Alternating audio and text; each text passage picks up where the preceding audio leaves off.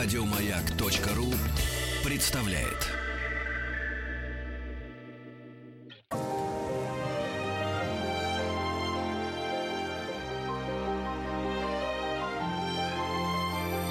Собрание слов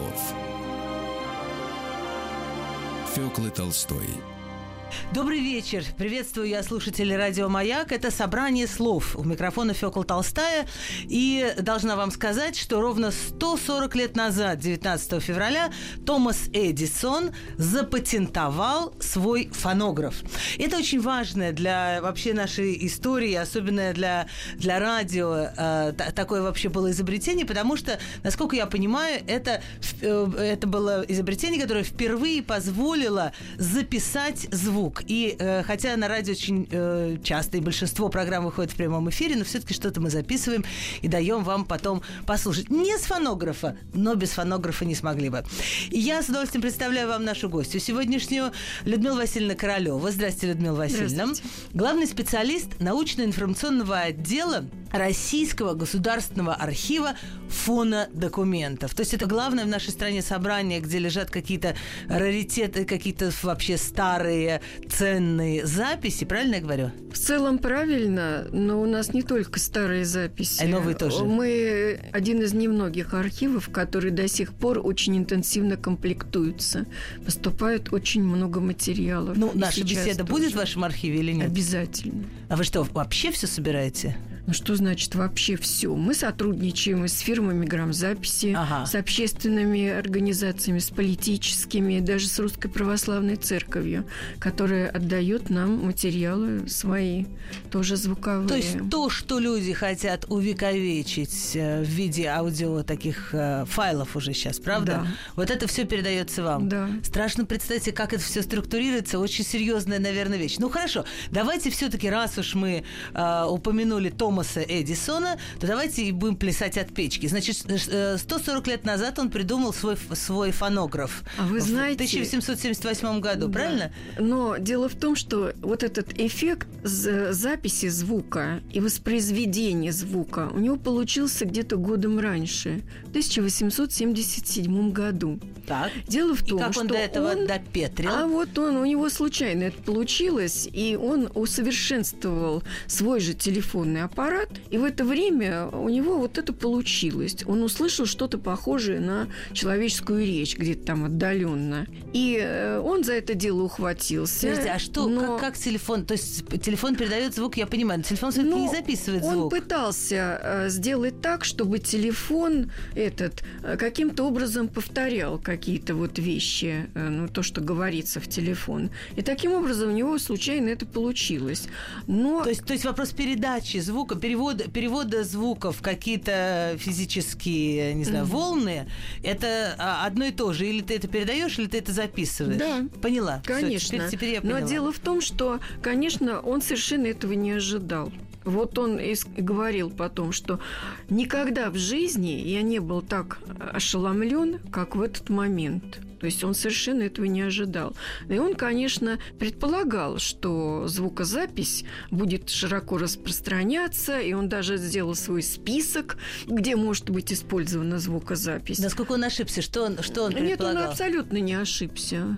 Он, может быть, немножко не все, конечно, пункты перечислил, где сейчас ну, это что он используется. Сказал? Музыку можно записывать, ну, да? Про музыку, кстати, он вообще не говорил.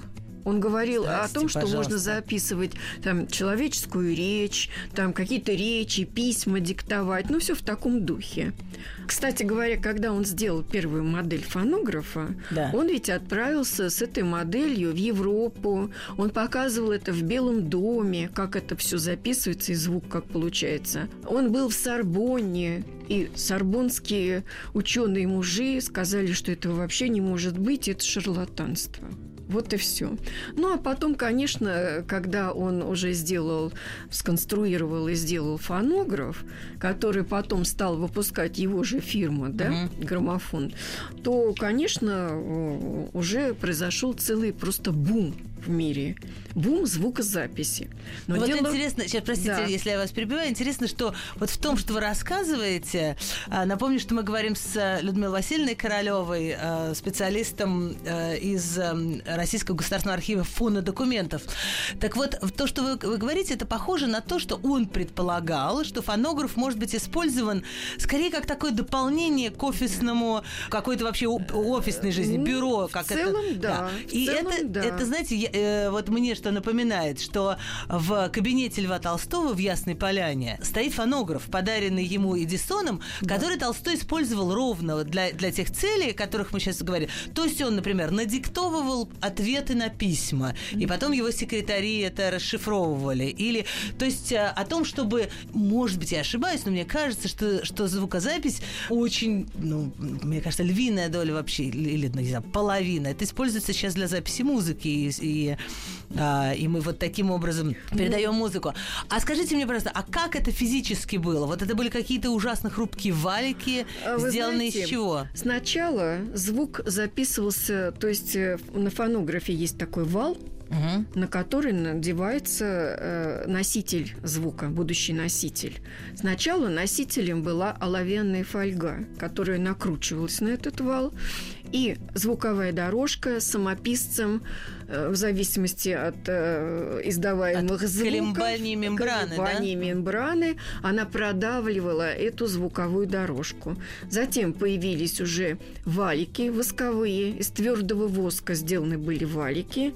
Вот, у нас в архиве целое собрание таких валиков, больше пятьсот пятьдесят штук. Вы их в холодильнике храните? Ну, они в специальном, да, на спецхранении, конечно, это раритеты, но в свое время удалось с них снять звук, вот, и поэтому у нас есть копии соответствующие. И мы валики это какое время? Конец девятнадцатого века? Да, конец девятнадцатого века, ну и их долго вообще довольно использовали, и в начале двадцатого века они использовались, фонографы были, но вообще музыкальные вот, как бы аппараты, да. которые могли воспроизводить запрограммированную музыку, известны с девятого века. Как с нашей эры. Века? Вот на Востоке, да, там одни братья изобрели так называемый водяной орган. То есть вот такой же валик с выступами, медный, да? Да. И вращался он с определенной скоростью именно водой, вот падающей водой. И получалось воспроизведение определенной музыки. Вот.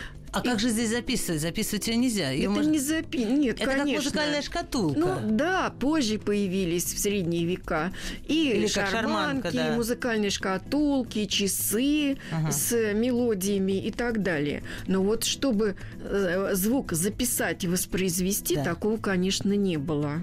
Такого не было. Молодец, товарищ Эдисон. Он-то, конечно, молодец. И, кстати говоря, вот сам по себе фонограф да. представляет собой совершенно удивительный аппарат, я бы сказала. Во-первых, он совсем небольшой. Вот он просто маленький. Ну как? Ну он, наверное, размером, вот то, что я видела, ну чуть меньше швейной машинки настольной. Ну он вот такой, меньше, ну где-то сантиметров тридцать-тридцать пять вот он в длину. Да? Так. И... детская швейная машинка. Да. Он и заводил примерно как швейная машинка, вот пружины ручкой да. заводилась, да. То есть была крышка, две ручки, и можно было спокойно поставить там, не знаю, на телегу или куда угодно, перенести, и не нужно никаких дополнительных источников энергии для этого. Завел ручкой, и все. То есть это называется портативный, да. мобильный, да. звукозаписывающий да. фонограф. Но у фонографа при всех его достоинствах вот такого рода, конечно, главный недостаток был в том, что восковые валики с записями невозможно тиражировать. Понимаете? Тиражировать это нельзя, повторить нельзя. Я помню, были такие си ди когда-то, на которые один раз записываешь, или ди ви ди, ну, и больше не да. записываешь, не, не рерайтно. А, я, я, прежде чем мы э, продолжим разговор о фонографе, который сто сорок лет назад э, изобрел Томас Эдисон, запатентовал, вернее, изобрел за год до этого, я хочу спросить Людмилу Васильевну, можем ли мы что-то послушать из тех архивных записей, которые хранятся Конечно. у вас вот на этих э, страшных... Э, страшных хрупких, прежде страшных? всего. Ну, потому что мне уже за них боязно. Этих восковых валиков. Да. Кто у вас там есть из, из записей? А есть, знаете, интересные очень записи. У нас целая коллекция записей, которые сделал Пятницкий. Митрофан Ефимович, наш тот, фольклорист. Вот как тот, только... которого потом хор, мы знаем. Да, а да. вот э, сначала э, Пятницкий-то не имел никакого хора, и он, собственно, занимался... Ну, вообще биография его интересная, не будем углубляться, но э, он вот с таким фонографом, да. он ездил по селам и деревням, да. Воронежской своей родной, и потом Рязанской губернии, и других губерний, он собирал песни. Он записывал эти песни крестьян, Да. русские, да, деревенские, на э, воска, восковые валики. А бабушки ему говорили, что за чертовщина ты привез нам, барин? Что за чертовщина ты привез нам, барин? Значит, мы сейчас послушаем выступление крестьян какой да. губернии? Воронежской ну, губернии? Да, скорее всего, Воронежской. Записанные... Ну, прекрасно... скорее всего, в первые годы двадцатого века это было записано. Записанные да. Пятницким еще до существования его хора. Да.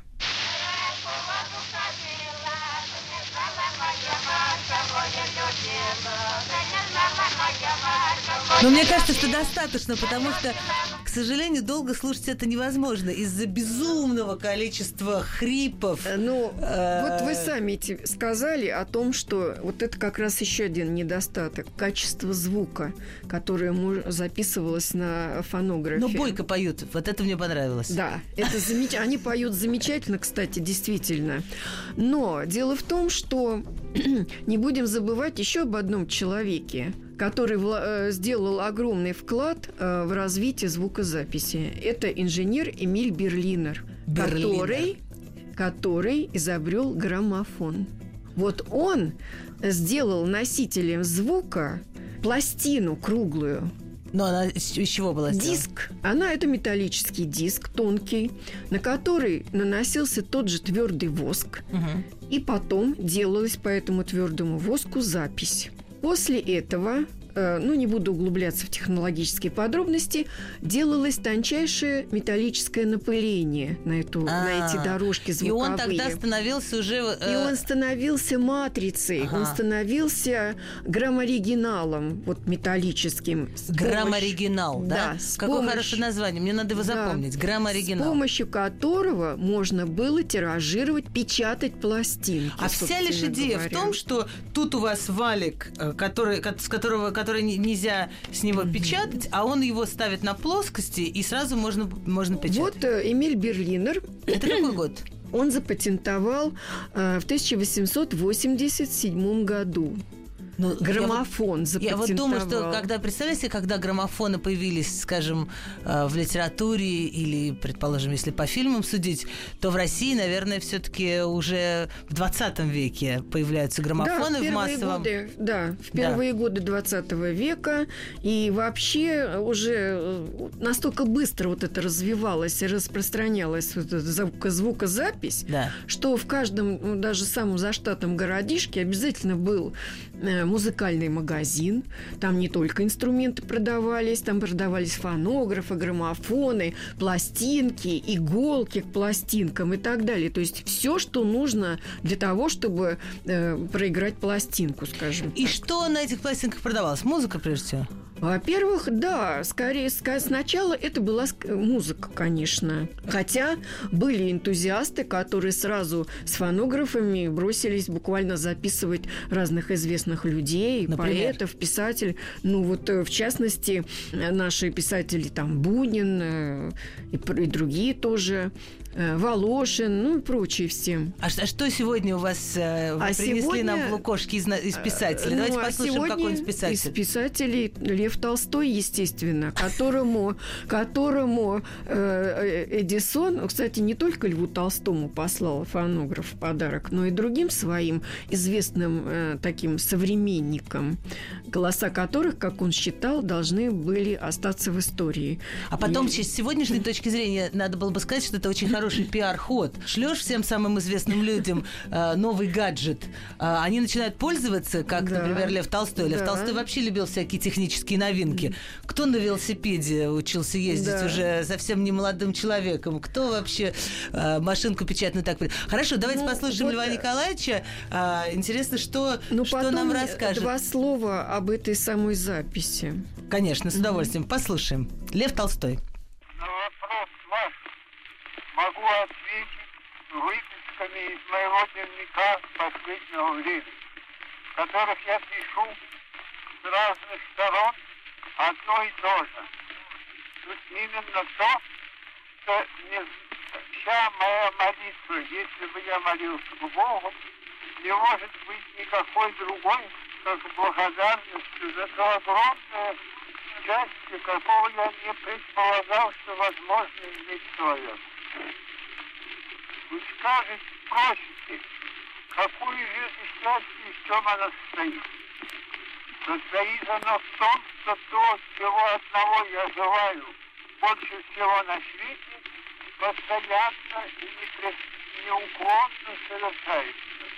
А именно то, чтобы все более и более освобождаться от телесных желаний и чувствовать в себе ту основу жизни, которая вложена во всех людей и которая есть не что иное, как любовь. Ну вот, конечно, стоило ожидать, что Лев Николаевич э, наш разговор поднимет на какие-то да. философские выси. И а, как, как замечательно, что он говорит о любви. А, собственно, э, он вообще в творчестве... Э... Хотя вот эта фраза, прошу прощения, хотя эта фраза, когда он подходит к слову «любовь», она такая вполне толстовская. Вот там мы, мы знаем, что это такое распространенное, справедливое представление, что фразы у Толстого не короткие. Да. Ну вот он в своем даже литературном творчестве, он все-таки основное какое-то внимание уделял, придавал значение именно религиозно-философским каким-то работам своим. Особенно в и последние даже, годы жизни, конечно. Да, и даже вообще он получил э, фонограф в тысяча девятьсот восьмом году. Ах, вот как. Это был подарок, да. видимо, на его восьмидесятилетие. Ну, видимо, да. Угу. И вот то, что мы слушали, это называется у нас в фондах, это называется «Письмо неизвестному», потому что озаглавлено оно Владимиру Н. Угу. Вот. И вообще в дневнике своем за этот год вот Лев Толстой говорит: «Люди любят меня за те пустяки, войну и мир, и т.п., которые им кажутся важными». Но для него это, видимо, было как-то на втором плане. Да, вообще он уже не обращал на это внимания. А считал, что художественные произведения его уже мало интересовали. Ну, хорошо, но все-таки спасибо Льву Николаевичу, что он доверился Эдисону, и его уже очень немолодой голос остался вот для нас в истории. А мы с вами стали говорить уже про патефоны. Про граммофон. Про граммофон. Подождите, а граммофон от патефона чем отличается? Ну, другим носителем. Ну, принцип в основном пластинка же и туда, и туда ставится. Просто у граммофона Нет. есть этот знаменитый раструб. Пластинка прав... не ставится на, на... А, на патефон вы да. имеете в виду, да. Конечно. Просто у граммофона есть этот гигантский раструб, да, а который знаете, звукоусилитель. А вы знаете, это только первые граммофоны такие. А потом появились граммофоны самых разных конструкций со, встроенным вот, со встроенной вот этой трубой внутрь. Да? Вот. И с виду это выглядит просто как такой приличный ящик, и тоже с ручкой заводится. Да. Но дело, дело в том, что вот и на фоноваликах, и на грампластинках того времени э, время звучания да. на вот этом носителе, вот время звучания на одной стороне пластинки, это где-то две с половиной минуты. При скорости Но... семьдесят восемь оборотов в минуту. Вот, вот семьдесят восемь оборотов в минуту. Я еще помню, как в моем детстве были э, такие, значит, проигрыватели, да. где было переключение скоростей тридцать три, сорок пять и семьдесят восемь. Mm-hmm. Вот. И семьдесят восемь можно было включить какой-нибудь современный пластинку. И там вот так... И было очень смешно. Потом приходила мама и говорила: ну что ты делаешь с Чайковским? Ну поставь Чайковского, пожалуйста, обратно. Да. Значит, ну две с половиной минуты это, конечно, ни о чем. Это надо бегать, если вы хотите устроить танцы, то это надо бегать через каждый ну, танец и, и, и переворачивать, и, и ставить, и, и прочее, да. прочее, прочее. Ну и, кстати говоря, благодаря граммофонным пластинкам мы сейчас можем слушать и Шаляпина в том числе, и многих других известных в то время артистов. Вот. А в основном репертуар на грампластинках был, конечно, арии из опер, романсы, ну, вот песни какие-то, в основном. Давайте, давайте Шаляпина послушаем, если вы не против, потому что э, тем паче, что неделю назад мы в этой студии отмечали тоже день рождения Федора Ивановича, э, и вот одну из его арий. Напомню, это что... Это не ария, это, это романс. Романс, да. да. Э, и напомню, что вот эти записи все, удивительные такие редкие записи, э, сегодня звучат в эфире «Маяка», э, благодаря тому, что они хранятся в Российском государственном архиве фонодокументов. И Людмила Васильевна Королёва, главный специалист научно-информационного отдела этого архива, принесла нам вот эти удивительные звуки, которые в архиве на валиках, грампластинках и так далее. Фёдор Иванович Шаляпин. Романс «Клубится волною» из цикла «Персидские песни». Клубится волною, гибут её кор. Восходит дневное светило. О, как весело сердцу, душе моей легко.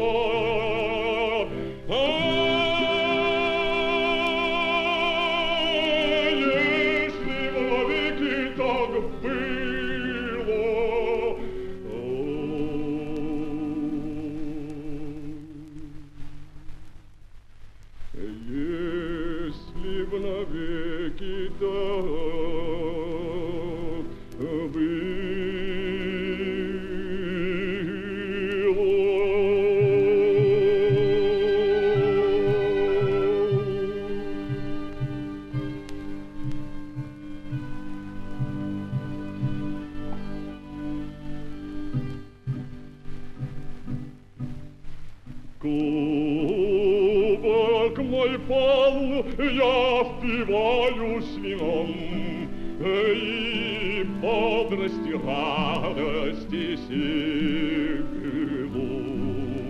Ах, ослепляет меня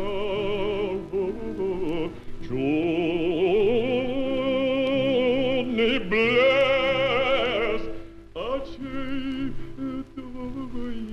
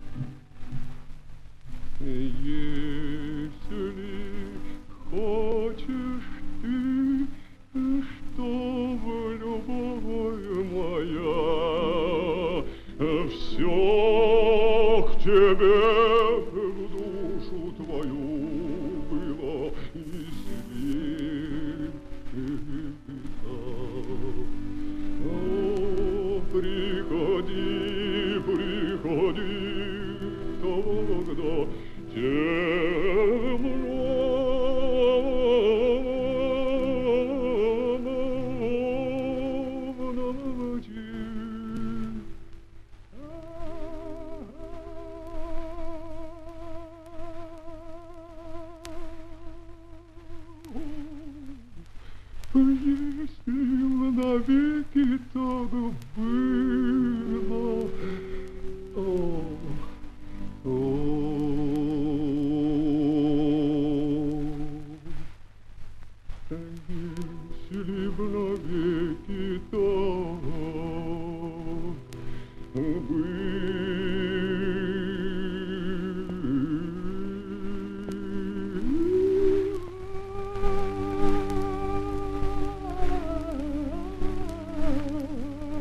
you.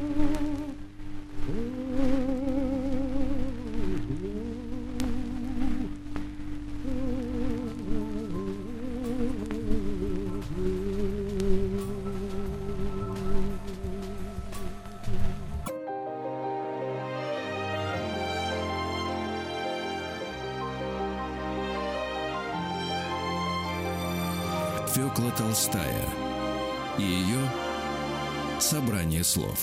Это программа «Собрание слов» и микрофона Фёкла Толстая. И напомню, что мы сегодня отмечаем сто сорок лет фонографу, такому э, девятнадцатого века инструменту, аппарату, который записывал звуки. Но для нас это очень важный аппарат, потому что он является пра-пра-прадедушкой э, всей звукозаписи. И то, что мы сейчас слушаем в виде файлов, и то, что мы еще недавно слушали на... Что у нас было это? Перед этим си ди, перед этим были кассеты, перед этим были... магнитофонные катушки и пластинки. Вот это все такая родословная, родословное древо звукозаписи, которое восходит к валикам фонографа. У нас в гостях Людмила Васильевна Королёва, главный специалист научно-информационного отдела Российского государственного архива фонодокументов. И вот мы с вами оказались уже про валики, очень недолговечные, такие хрупкие, которые нельзя тиражировать, валики фонографа, мы с вами э, уже поговорили, и очутились в эре граммофонов и патефонов, когда пластинки уже можно тиражировать. Э, скажите мне, пожалуйста, вот что вы любите из тех записей, которые принадлежат к концу десятых, началу двадцатых годов, какие, на ваш взгляд, самые интересные? Мне кажется, самые интересные записи того времени э, – это записи, которые были сделаны многими писателями, mm-hmm. поэтами того времени. Есть записи Маяковского. Да. Кстати, Маяковский очень так нежно и деликатно свои стихи читает, и совсем он не напоминает этого Горлана-главаря, которым э, все его представляют. И не похож он на памятник себе на площади Маяковского, ну, видимо. В общем, да, да. да. Вот. Но очень интересны, конечно, записи Есенина. А Это... давайте послушаем Есенина. Вот насколько Насколько его голос похож на наш образ есенинский. А, да? а, вы нам принесли монолог Хлопуши. Да. Давайте послушаем. Сергей Есенин. Запись, наверное, ну, наверное, начало двадцатых годов, я думаю. Потому что в двадцать пятом году... Это двадцать первого года. двадцать первый год. В двадцать пятом да. году уже Есенина не стало. Послушаем. Сумасшедшая, бешеная, кровавая муть.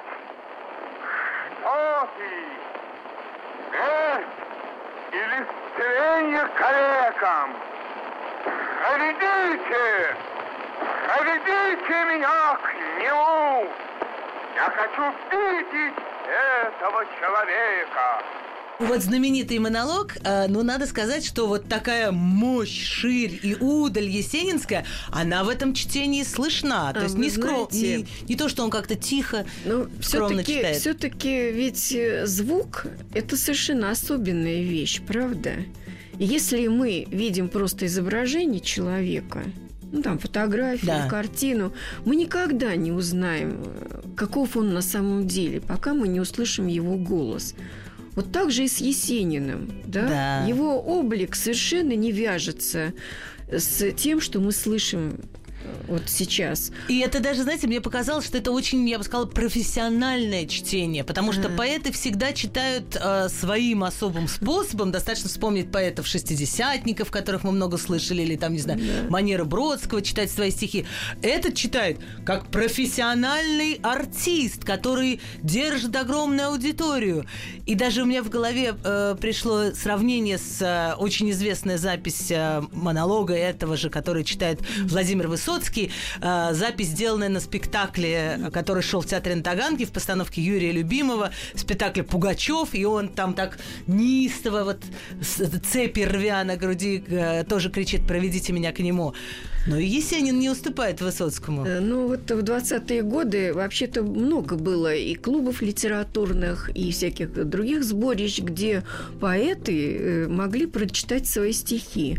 И сейчас, и тогда существовали, и существуют поэты, которые считали и считают, что, наверное, стихи не, нельзя читать вот как текст просто в книге. Их обязательно нужно произносить вслух.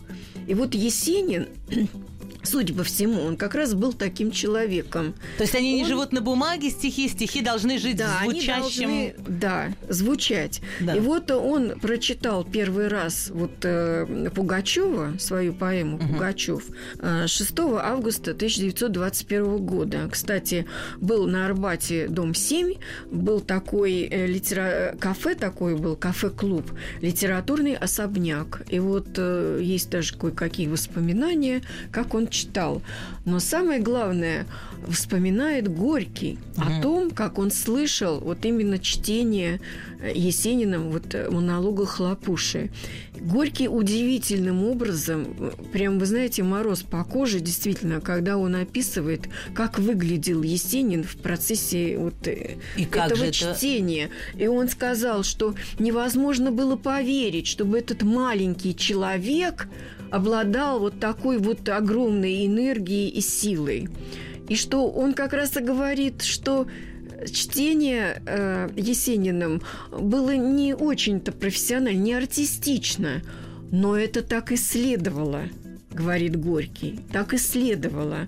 И что он, когда читал, побледнел э, настолько, что даже уши стали серыми.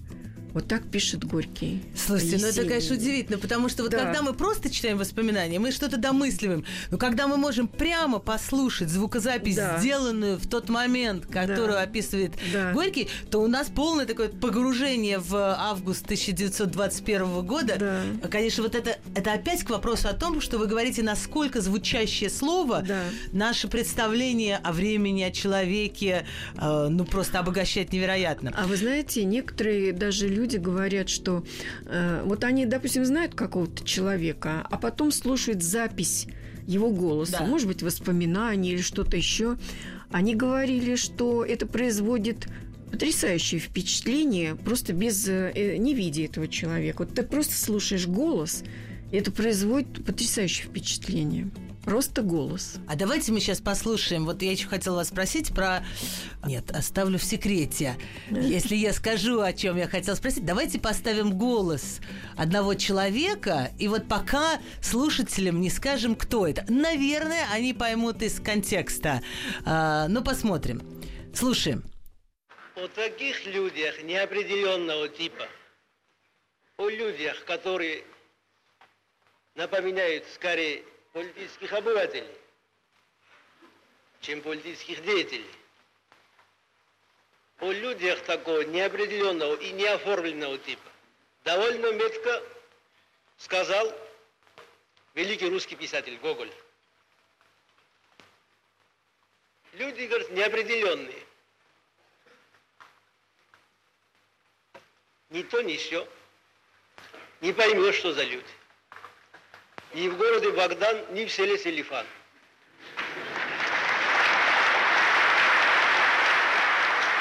Мне кажется, что догадаться, что это крупный политический деятель советской эпохи, можно, во-первых, по оглушительным аплодисментам, которые раздаются в конце его не очень выразительной, по-моему, речи, ну и потом акцент, конечно, выдает Иосифа Сталина. Но, по-моему, он не был великим оратором, судя вот по этой небольшой, э, этому небольшому фрагменту. А вы знаете, он очень умело держит паузу. Так вот в середине выступления там все слушают, затаив дыхание. То есть он не спешит продолжать дальше. Вообще, что касается манеры речи известных деятелей, да. Да, начиная даже вот с Ленина, скажем. Вот интересна история, когда первое советское правительство во главе с Лениным, да. ведь они же прекрасно понимали значение звукозаписи. И не только радио даже... же не было тогда так да. распространено. Она появляется грамоту в тридцатые годы. Да? да, грамоту тоже не все так хорошо знали. да. А вот пластинки, вот они хотели... Ленин издал декрет о том, что все, значит, известные политические деятели и партийные деятели да, должны зафиксировать свои голоса на грампластинке. И это было сделано. Причем интересная очень история всего этого. В Кремле была сделана студия специальная, И еще, э, еще в одном месте была такая студия. И вот, ведь это, кстати, не сразу получалось, даже у Ленина. Две с половиной, три минуты вот на одной стороне грампластинки, да, чтобы поместилось. Это надо потренироваться, чтобы речь вот это уместилась. И подождите, он тренировался. Я, я только сейчас понимаю, что нет никакого монтажа. Да. Что ты просто включил и поехали. Да. Что нельзя потом нарезать и, или сейчас сказать, подождите, сейчас, секунду, это не то, я вырежем и так далее, так далее. Том-то и точно, дело. Точно. И вот они это как так в прямой записывались. Идешь, да. Так записывались. Конечно, когда слушаешь Ленина, то понимаешь. Кстати, манера речи Троцкого очень похожа на речь Ленина. А давайте послушаем Ленина и следом за ним Троцкого и сравним э, эти две манеры речи. Итак, запись, э, ну, понятно, начала двадцатых годов, потому что, да, опять же, Ленин э, скончался в двадцать четвёртом году, э, а Троцкого тоже, наверное, этого времени записи у вас, да? Слушаем. Напоминаю, что это, эти записи предоставлены Российским государственным архивом фонодокументов. Старая царская Россия была скована воедино железным обручем насилия и произвола. Во время последней мировой жестокой войны этот обруч сломился и распался. И вместе с тем распалась на части старая царская Россия. И многим казалось, что больше не собраться народом России воедино никогда. Но вот на наших глазах совершается великое историческое чудо. Советская власть объединяет народы старой царской России воедино. Советские войска освободили Харьков и Киев. И что же? Народ украинский, хочет ли он жить особой жизнью от остальной советской России? Нет, он хочет дружного братского союза и неразрывной связи. Красные полки освободили Ригу и Вильно. И что же? Народ латышской, народ литовской, народ белорусской, стремятся ли они отмежеваться от нас каменной стеной? Нет, они хотят братского тесного союза. И то же самое произойдет завтра с Исляндией, Кавказом, Сибирью, со всеми ныне еще разрозненными частями старой царской империи.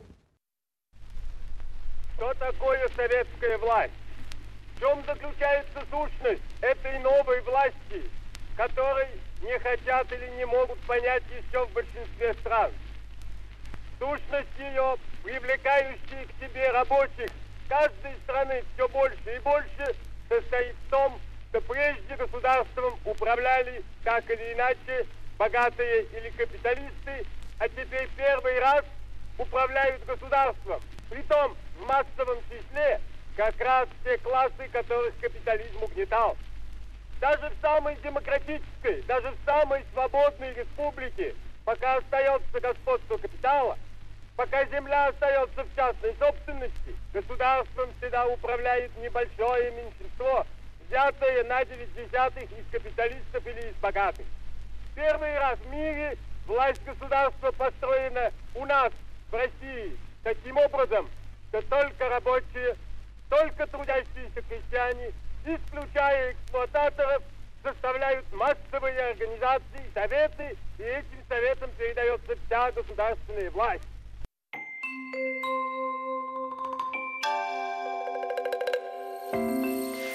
Собрание слов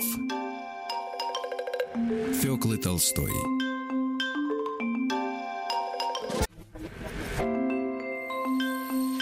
Фёкла Толстая и ее собрание слов.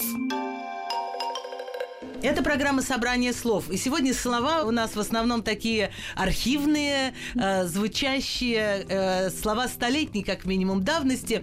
Э, и связано это с тем, что сегодня наши гости Людмила Васильевна Королёва, главный специалист научно-информационного отдела Российского государственного архива фонодокументов. И э, Людмила Васильевна принесла с собой удивительные записи. Вот мы слушали уже Шаляпина, мы слушали Льва Толстого, э, мы слушали крестьян Воронежской губернии, и сейчас добрались до политических деятелей. Вы только что слышали э, Ленина и Троцкого. И при том, что у них похожая вот очень манера э, какая-то такая э, ораторская, мне кажется, что все-таки они хорошо были натренированные, потому что вот такие речи перед трудящимися, перед, перед э, э, пролетариями, солдатами и прочее, прочее, это был, в общем, основной инструмент общения с э, массами. А, а все-таки это не одно и то же.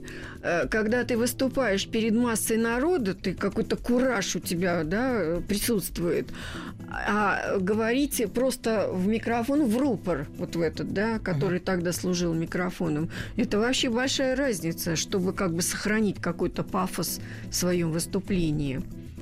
Вот. Кстати, должны были записаться многие, но нет у нас голоса Дзержинского, который наотрез отказался идти записывать свой голос.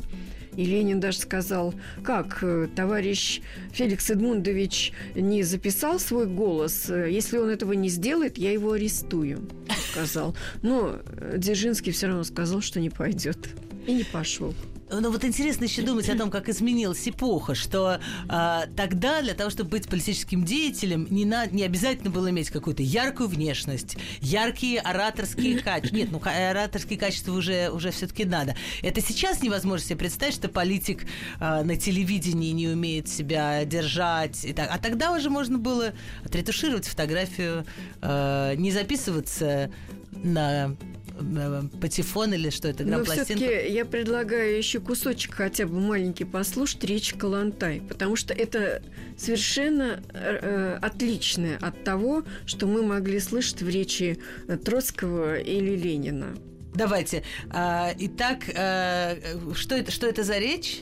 Начало а двадцатых... это речь начала двадцатых годов, да. Александра Коллонтай. Напомните, просто, чем она занималась в это время? А, ну, она, во-первых, конечно, уже работала в профсоюзах в это время, да. А в первом советском правительстве она была комиссаром, народным комиссаром общественного презрения. То есть заботиться об убогих, о неимущих и так далее. По социальным вопросам? Да. Да, значит, зампред правительства по социальным вопросам. Да, ну, Александра ну, Коллонтай. Слушаем. Да. Товарищи, много перемен принесла с собой великая Октябрьская рабочая революция. Поглядишь кругом, не узнаешь Россию. Нет царя, не стало помещиков, попритихли попы, уже нагло не выклянчивают себе у крестьян, у рабочих подачи. Присмирели и купцы, кулаки, толстосумы, не смеют открыто обирать и притеснять народ. Сам трудовой народ стал у власти. Не помещики, фабриканты, богачи, не господа суго набитые мошной управляют Россией, издают законы, судят и милуют. А свой же брат, рабочий и крестьянин, находится в советах, пишет законы, следит за их выполнением, заседает в Народном суде, распоряжается Красной армией. Новая стала Россия, не похожа на прежнюю, но чем больше стараемся мы изменить Россию так, чтобы в ней веселее, сытнее, лучше жилось трудящим, тем больше ненавидят большевистскую Россию хищники, капиталисты всех стран. Одна мечта, одно страстное желание у них – раздавить, задушить гнездо большевистской заразы, советскую Русь. Вот эта речь Александры Коллонтай производит у меня впечатление, потому что мне кажется, когда вы говорите, что они репетировали, вот эта речь отрепетирована как следует. Я просто вижу, как эта речь, написанная, на, настуканная на машинке, потом подверглась необходимым, необходимым таким, знаете, значкам. Здесь я делаю паузу, здесь я делаю голос выше, здесь ниже. Нет? Но она, как... Мне кажется, так репетируют, она... когда поступают в театральный вуз. Она говорит так, как будто рассказывает детям сказочку. Вот Марию Бабанову вот такой, она мне напомнила. Да, уже, вот конечно, манеры, другая эпоха. Да. Да. Будет светлое будущее, толстосумы присмирели. И попы. Будет светлое будущее нашей России. Спасибо вам большое. Я благодарю Людмилу Васильевну Королёву за сегодняшний наш разговор. Напомню, что поводом к нашей беседе стало, стал день рождения, можно сказать, фонографа. сто сорок лет назад Том, Томас Эдисон запатентовал этот аппарат. И благодаря этому э, у нас в стране тоже, не только, конечно, у нас в стране, хранятся удивительные старые записи. У нас в стране их собирает Российский государственный архив фонодокументов. Вот, собственно, э, там и работает наша сегодняшняя гостья. Э, спасибо вам большое. И вам Собирайте, спасибо. Пожалуйста, через сто лет на радио «Маяк» вы будете приносить какие-нибудь современных политических деятелей. С удовольствием. И наши потомки будут смеяться над тем, какие речи они произносили. Спасибо.